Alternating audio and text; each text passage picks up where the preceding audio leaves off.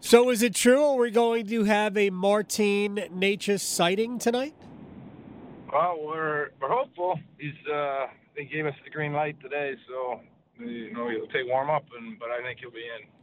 Now, we we all know what you know he provides in the dynamic offensive ability, but what do you need to see from Martin to get him to take it to the next level, especially as we get deeper into the season?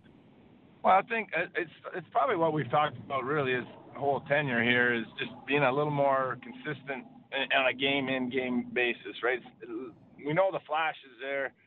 Uh, we know the high skill level and everything, but can we just on a shift by shift basis just be a little more consistent in the overall game because we don't really need the highs and lows. We just kind of we love the highs, but we don't want to have the, the the the other periods of, of time that go on. So maybe maybe a little more consistent with his overall game. So the last couple of practices, you had him skating with Jack Drury and Steph Noesen, uh, and it kind of rung a bell for me because there were a couple of games where those three played together, and I thought it might have been the best Martin played all year long. Is that is is that the reason maybe you put those three together again? What's uh, what's your thought process?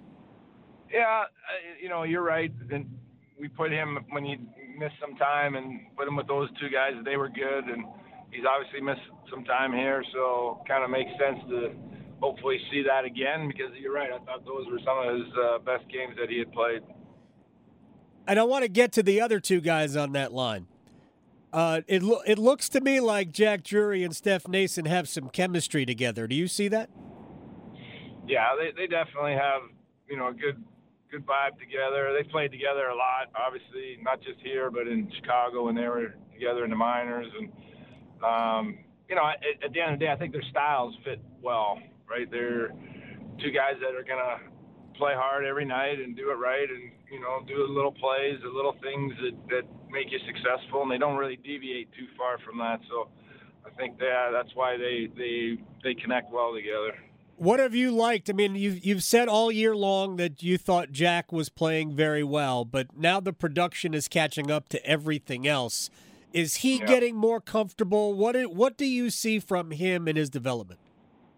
Uh, well, it's I don't see any different other than the puck's been going in, and you know, which is it's a big deal. But he was getting opportunities before. You know, he had a lot of goals that got called back. right. He, he was he was this guy that was just like nothing was quite work going his way, but it wasn't from a lack of effort or from a lack of playing well. I just think he's you know that process part. Just keep sticking with what you're doing. If it's doing you know you're playing well, and you know over time it should work out. And I think that's kind of what's happening with him the game on Monday afternoon, notwithstanding, and I don't think anybody would uh, would fault Antti Raanta for any of the goals that were allowed.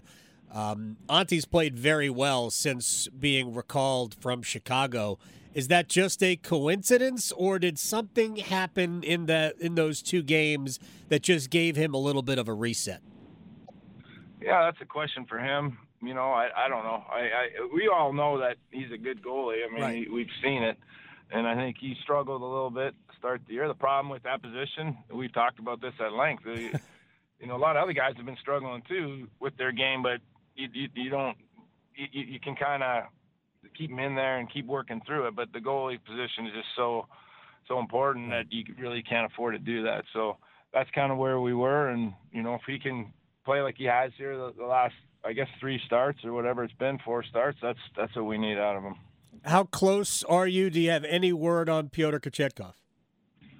No, I don't. Um, you know, I think that when you're dealing with the, that stuff, it's right. so up in the air. I mean, I, I he's been out there with Paul, you know, on the ice, so he's been, you know, I, not practicing necessarily, but he's at least been out there. So I think it's just a matter of, uh, you know, I don't want to say anything because I don't know. I, right. I wish that these are these things that you just don't know. It looks like, you know, I've seen so many where they're hey, the guy's right, ready to go, and then months later, still out there. So um, hopefully, it's it's not going to be too much longer.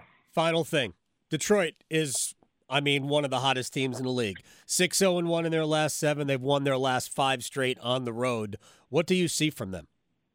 Well, they, they've really just simplified their game. I think, you know, when we played them last – they were missing a couple players. Yep. Um, but they really have, I, you know, I hate to keep saying this, but it feel like they've taken a lot of things we do and they've decided that that let's let's do that too. And next thing you know, they're they're puck pressure and everything, and they're they're on top of you and and they're not beating themselves, right? They're you, you see if they give them room, they're going to take it, but if not, they just they they're they're okay with getting it out, getting it in, and kind of working you and, and put the stress on you, and that's where they've been having a lot of success. All right. I will uh, see you later. I'll talk to you on Sunday. Okay, buddy. Thank you.